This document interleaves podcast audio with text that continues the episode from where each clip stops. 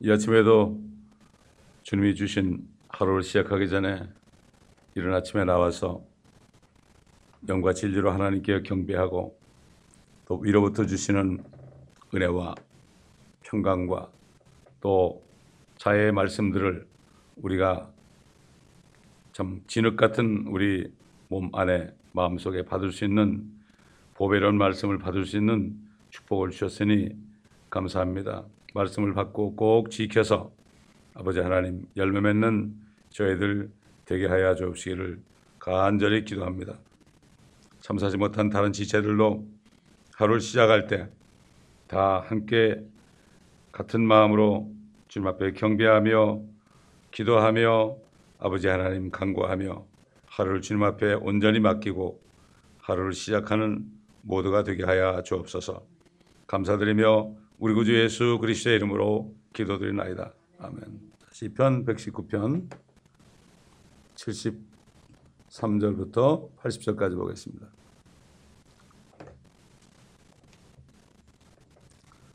아, 주의 손이 나를 만드셨고 나의 형태를 이루셨으니 내게 명철을 주셔서 그리하시면 내가 주의 계명들을 배우리이다.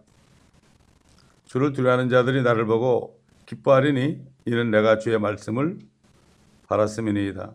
오 주여 주의 명령들이 옳다는 것과 주께서 신실하심으로 나를 괴롭게 하신 것을 내가 아나이다.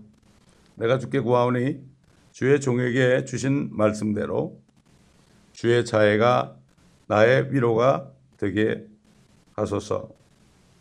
주의 온유한 자비들이 내게 임하게 하시어 나로 살게 하소서. 이는 주의 법이 나의 즐거움이기 때문이니이다. 교만한 자들로 수치를 당하게 하소서. 그들은 이유 없이 나를 부당하게 취급하였나이다. 그러나 나는 주의 법규들을 묵상하리이다.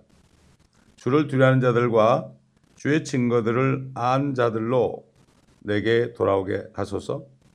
주의 규례로 내 마음을 온전케 하소서. 그리하시면 내가 수치를 당하지 아니하리이다.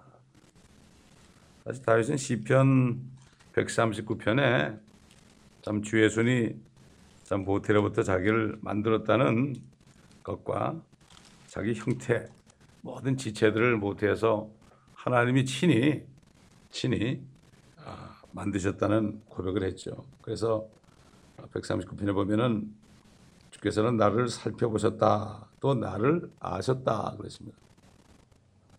안고 서는 것도 아시고 생각도 하시고 생각도 멀리서도 이해하신다. 그러니까 우리가 이 땅에 있어도 주님은 우리 생각까지도 다 아십니다. 우리가 무슨 생각을 해도 주님은 아십니다. 나의 길과 눕는 것도 샅샅이 아시며 나의 모든 길들을 익히 아시나이다. 우리가 가는 길을 다 아시고 계신단 말이죠. 이게 전지하신 거죠. 전지. 또 그다음에 알지 못하는 내 입에 말은 한마디도 없다 그랬어요. 우리가 무슨 말하는 거 있죠? 한마디 말도 다 하신다 그랬어요. 그래서 그리스도의 심판석에 서게 되면 우리가 한 말 때문에 심판을 받습니다. 우리가 생각 없이 한 말들 있죠?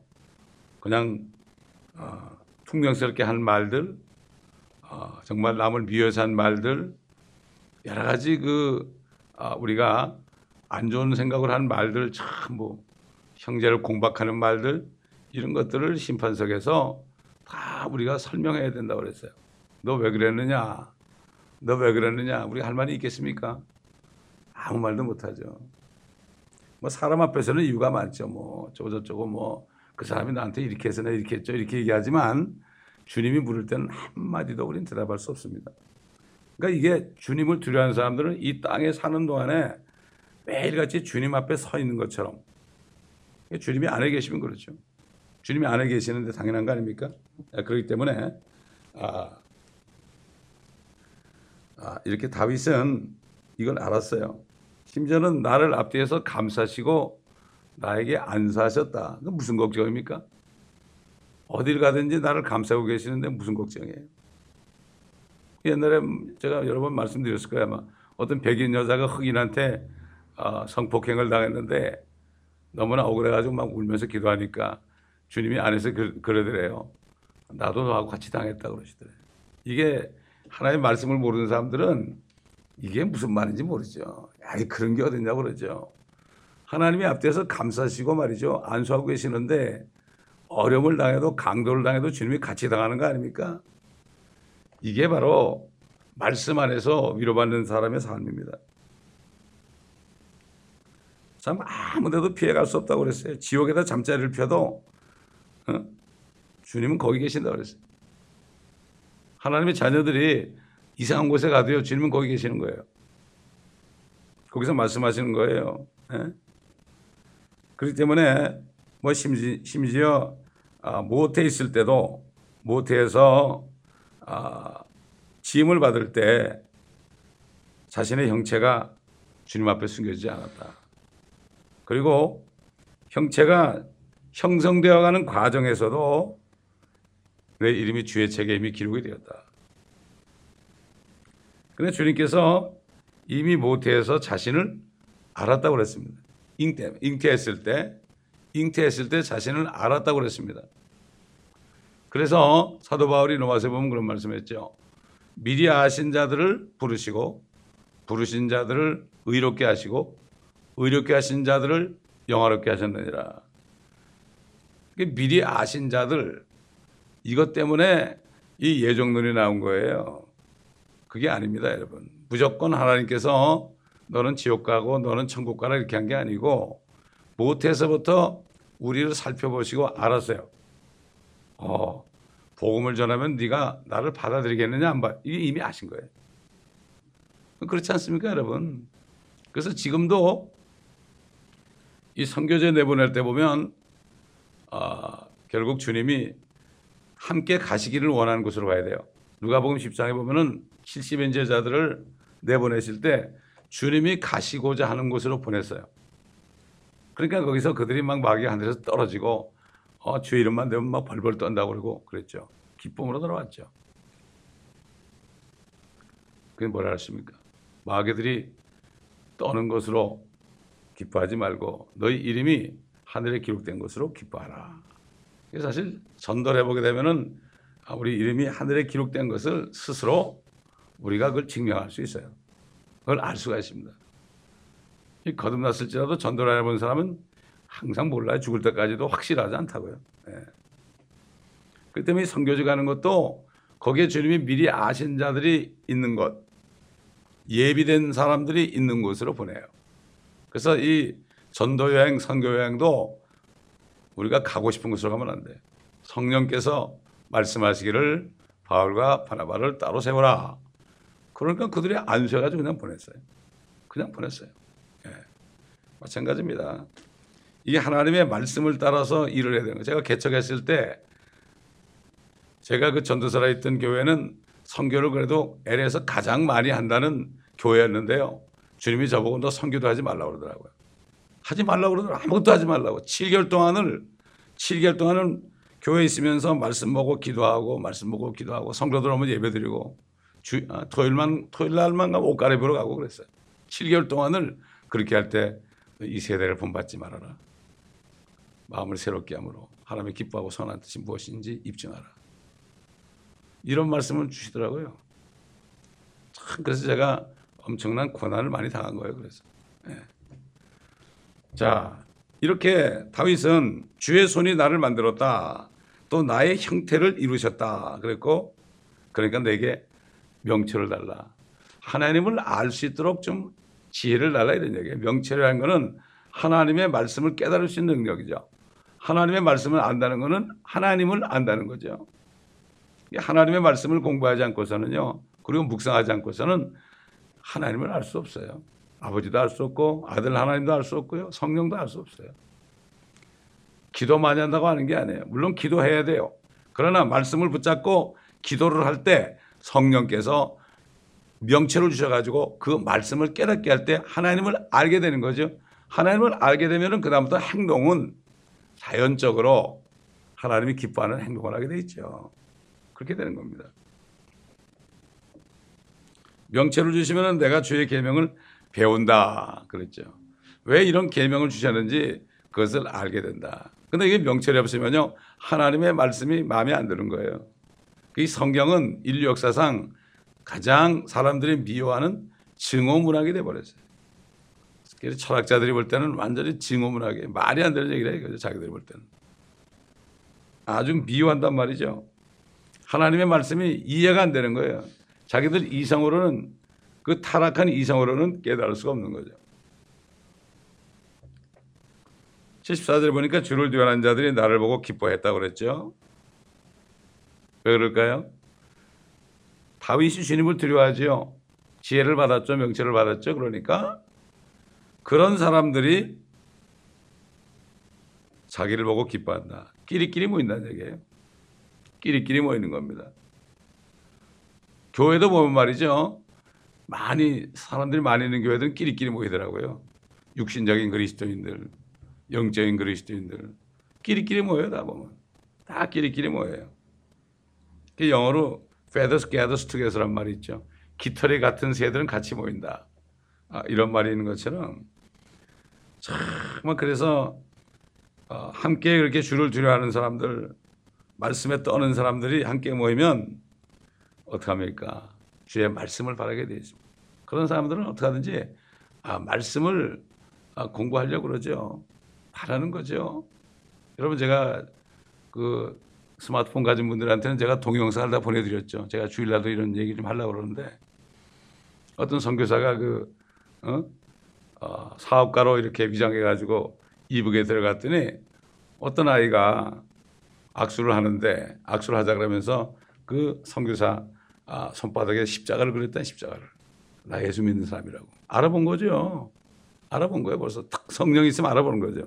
성령이 있으니까 성령 있는 사람 알아보고 십자가를 그는 거예요. 옛날 로마 시대 때는 예수 믿으면 죽잖아요.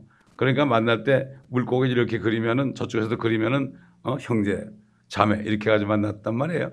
근데 이북에 있는 소녀는 십자가를 그렸다고요. 그러니까 그 선교사님이 뭐라는가 하면 내가 너한테 뭘 했으면 좋겠느냐. 그러니까 첫째는 이만큼 동전 꾸러미를 가져와가지고 제가 호텔에서 일하는데 이거 내가 버는 것 중에 11조입니다. 이거 좀 받아주세요.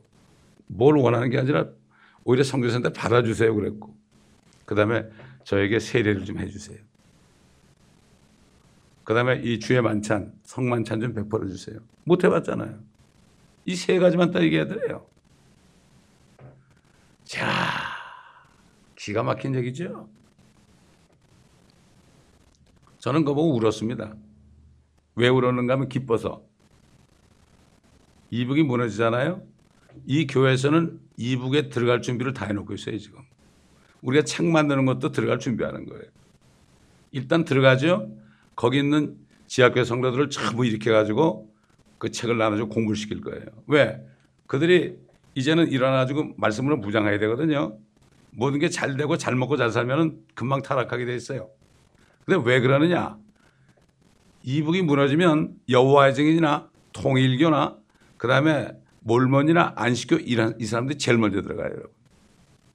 먼저 들어간다고요.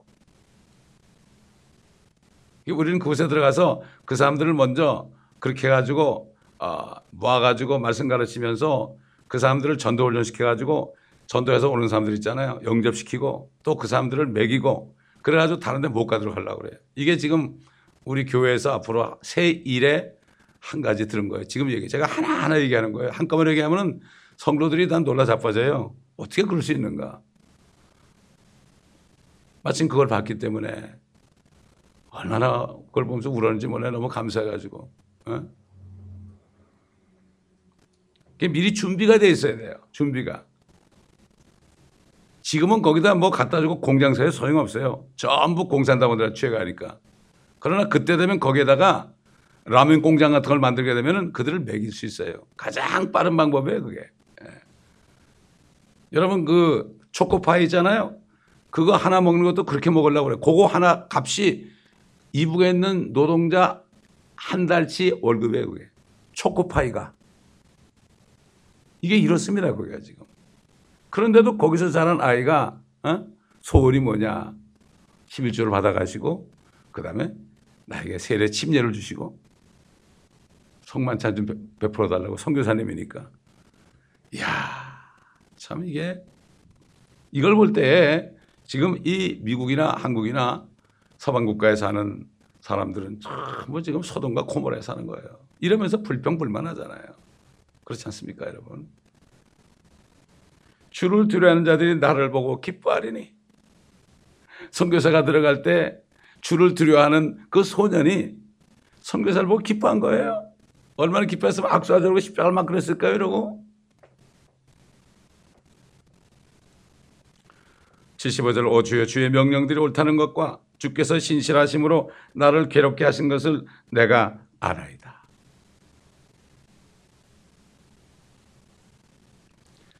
하나님의 명령이 말이죠. 우리에게 명령이 많잖아요. 항상 기뻐하라. 쉬지 말고 기도하라. 모든 일에 감사하라. 가만히 있으라. 모든 염려를 다 맡겨 버려라. 뭐 이런 것들 많잖아요.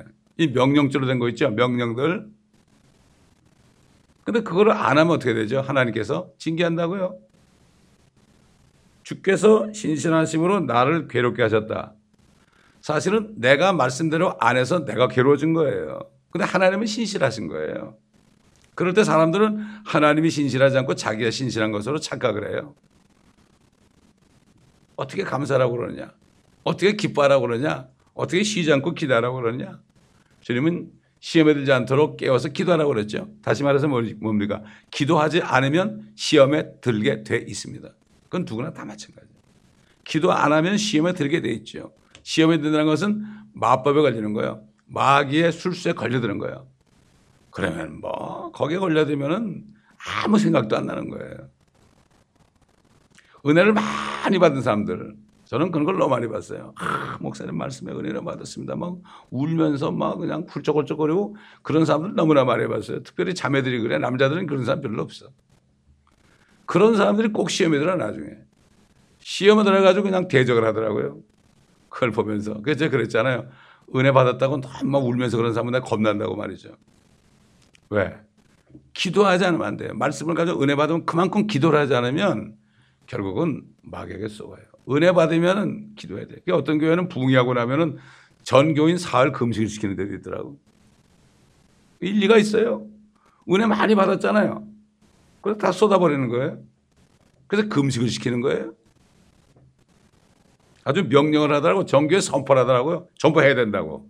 어? 그렇게 일사불란하게 나가야 되는 거예요, 교회는. 예. 아무리 얘기를 해도 뭐 마이동풍식으로 뭐 그런 얘기 했는지 안 했는지 사실 주보에 있는 거 있잖아요, 이거. 주보에 있는 것들을 사람들이 얼마나 읽는지 모르겠어요, 이거. 다 읽고 정말 기도하는지 모르겠어요. 76절 보니까 내가 주께 구하노니 주의 종에게 주신 말씀대로 주의 자애가 나의 위로가 되게 하소서. 그 징계받는 사람들이 끝까지 견디면은 의와 화평의 열매를 맺는다 그랬죠. 주의 자애가 주님께서는 때리시고 나중에 위로하시죠. 그래서 하나님 말씀은 양쪽에 날이 서 있는 칼 같다고 그랬죠. 그래서 혼과 영과 골사 관절을 찔러 쪼갠다. 그래가지고 이 마음 속에 있는 모든 의도들, 생각들을 다 알아내신다 그랬죠. 하나님 말씀이 쿡 들어오게 되면은 찔림 받잖아요. 찔림 받으면은 내 마음 속에는 합당치 못한 것들을 내가 알게 되는 거죠. 그럴 때 빨리 회개를 해야 되는데 이걸 회개를 안 하면 징계를 받는 거죠. 징계받는 거죠. 그 이스라엘 백성들이 하나님의 말씀, 선지자 통해 말씀해도 하나도 안 받으려고 다 그냥 내던져 버렸어, 내던져 버렸어. 다 내던져 버리니까 하나님 뭐라 그러십니까? 어, 내가 내가 내 말을 뒤로 들리는 등 뒤로 내던지는도다. 그러나 내가 너희 같은 줄 아느냐? 때가 되면 하나씩 하나씩 내가 질서 정연하게 놔가지고 그런 자들은 내가 잘게 찢을 것이다 그랬어요. 하나님은 오래 참으시지만요. 때가 딱 되면은 그때는 심판이 오는 거죠. 이걸 사람들이 알아야 되는데 사람들이 자기 같은 줄 알아요. 하나님이. 결국 징계받고 깨달아 가지고 말이죠. 회개해서 주님의 자비하심이 나에게 올 때 그 한쪽 날은 찌르는 거예요. 한쪽 날은 진리의 말씀으로 우리 심령을 찌르는 거죠. 그 다음에 회개하면 한쪽 날은 위로하시는 거죠. 그래, 이제 하려느냐. 그래, 내가 치료해 줄게. 이게 하나님에게. 그래서 우리 예수님이 어떻게 했죠? 우리가 그 영광을 보니 말씀이 육신이 되었는데 그 영광을 보니 아버지의 독생자의 영광으로 은혜와 진리가 충만하더라. 은혜와 진리가 충만한 거예요. 마찬가지입니다. 우리가 말씀 많이 배우잖아요. 진리죠, 진리. 은혜가 없으면 안 돼요. 제가 지금까지는 교리적인 설교를 많이 했는데 이제부터는 은혜 말씀을 많이 전하려고 그래요. 너무 교리적인 말씀을 많이 하니까 은혜가 떨어진 것 같아. 성도들이. 그럼 어떻게 되죠? 마른 맥다기처럼 되는 거예요. 남을 판단하게 되는 거예요. 은혜가 먼저입니다. 진리와 은혜가 충만한 게 아니라 은혜와 진리가 충만하더라 그랬어요. 우리도 은혜와 진리가 충만해야 돼요. 진리의 말씀 우리가 알더라도 모르는 사람들을 업신 여기지 않고 그 사람들을 정말 사랑하는 마음으로 조금씩 조금씩 가르쳐야 되는 거예요. 이것도 모르냐 말이지. 응? 그러면 안 됩니다. 아 모르는 사람한테 너무 아주 어려운 걸 막 또 전해도 안 돼요. 예. 지혜롭게 해야죠. 지혜롭게. 주의 온유한 자매들은 내게 임하, 임하게 하시어 나로 살게 하소서. 이는 주의 법이 나의 즐거움이기 때문이다. 결국 이 하나님의 말씀을 말씀의 맛을 본 사람들은 맛을 본 사람들은 말이죠. 참 하나님이 말씀이 즐거운 거예요. 그래서 복 있는 사람들은 뭐라 했어요? 악인의 길을 쫓지 아니고 죄인의 자리에 앉지 아니하고 오직 주 여호와의 법을 즐거워하여 그렇죠? 그 법을 취하러 묵상하는 자로다. 하나님의 말씀이 그렇게 좋은 거야. 꿀과 벌집보다 달다 그래서 이거는 맛을 아는 사람이 알죠. 그렇지 않으면 전혀 모릅니다. 여러분 그 시편 138편 찾아보세요. 138편.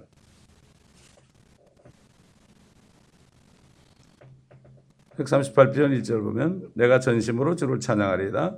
신들 앞에서 내가 주께 찬송하리이다. 내가 주의 거룩한 전을 향하여 경배하고 주의 자야신과 주의 진리로 진리를 인하여 주의 이름을 주의 이름을 찬양하리니 이는 주께서 주의 말씀을 주의 모든 이름 위에 크게 하셨음이니다. 주님의 이름 위에 말씀을 크게 했어요. 이건 뭐죠? 주님이 보장한다는 얘기죠. 주님이 맹세하신 거죠. 이 말씀을 그대로 너희가 지키면 그대로 될 것이다. 100% 맹세하신 거예요. 사람은 맹세 못해요. 사람은 전능하지 않기 때문에 맹세해봐자 지키지 못해요. 그러나 하나님은 그의 말씀을 그 이름 위에 두었다고 그랬죠. 참 엄청난 얘기입니다. 이게. 그래서 다윗이 말씀을 찬양한다고 그랬어요. 또 이방인들이 복음을 듣고 그들이 깨달았을 때 주의 말씀을 찬양했다고 사도행전에 나오죠. 이 하나님의 말씀이 어떤 거다. 정말 하나님의 말씀. 저는 이렇게 그 처음에 목회하고 개혁 성경으로 제가 이렇게 말씀을 가르칠 때는 그런 생각이 들었어요. 내가 이 말씀에다 내 목숨을 걸 수 있을까? 내가 이 말씀 이 말씀대로 하다가 내가 목에 칼이 들어올 때 내가 과연 그렇게 할 수 있을까? 근데 자신이 없더라고요. 왜 그런지 몰라. 근데 킹제임 성경을 가지고 내가 이 말씀을 내가 받아가지고 묵상하고 이러면서부터 자신이 생기는 거야. 아, 이 말씀이면 내가 네, 목숨을 걸 수 있다. 누가 죽인다도 내가 걸 수 있다. 이런 자신이 딱 들더라고요. 이거는 성령께서 가르쳐 준 거지 인간의 생각으로는 아무리 따져봐도 몰라요. 모릅니다. 이 성경은 성령님이 기록하신 거기 때문에. 성령님이 기록하신 말씀은 뭐 빼고도 하고 이런 것들은 벌써 성령께서 아시죠. 열세 군데가 빠졌잖아요. 없음이 되 있잖아요. 그 말이 됩니까? 그래도 마귀 종들이 그걸 빼놓고도 없음이라고 그렇게 한 게 다행이에요. 하기야 뭐 요한일서 5장 7절은 없음에는 말이었고 5장 6절 하반절을 갖다 붙여놨으니까 그건 그런데 가장 중요한 건 말이에요. 다른 건 없음 없음 그랬죠. 절수도 굉장히 중요한 겁니다. 몇 장 몇 절 제가 마태복음 3장 9절 말씀을 받을 때요. 몇 장 몇 절 써가지고 내려오는데 그걸 1989년 7월 11일 아침 7시에 받았는데요. 2009년 10월 달에 가가지고 그 말씀을 이스라엘 가서 전했잖아요. 그 말씀 그대로 전했어요. 너희가 아브라함의 자손으로 생각하느냐? 하나님께서는 이 돌들을 명하셔도 아브라함의 자손이 되게 할 수 있다. 이건 바리새인들에게 하는 얘기예요. 육적인 아브라함의 자손이 아브라함의 자손이 아니다 이런 얘기죠. 예수는 비대된다 이런 얘기죠. 그게 몇 년 만에 이루어졌 20년? 20년 만에 이루어졌는데 20년 만에.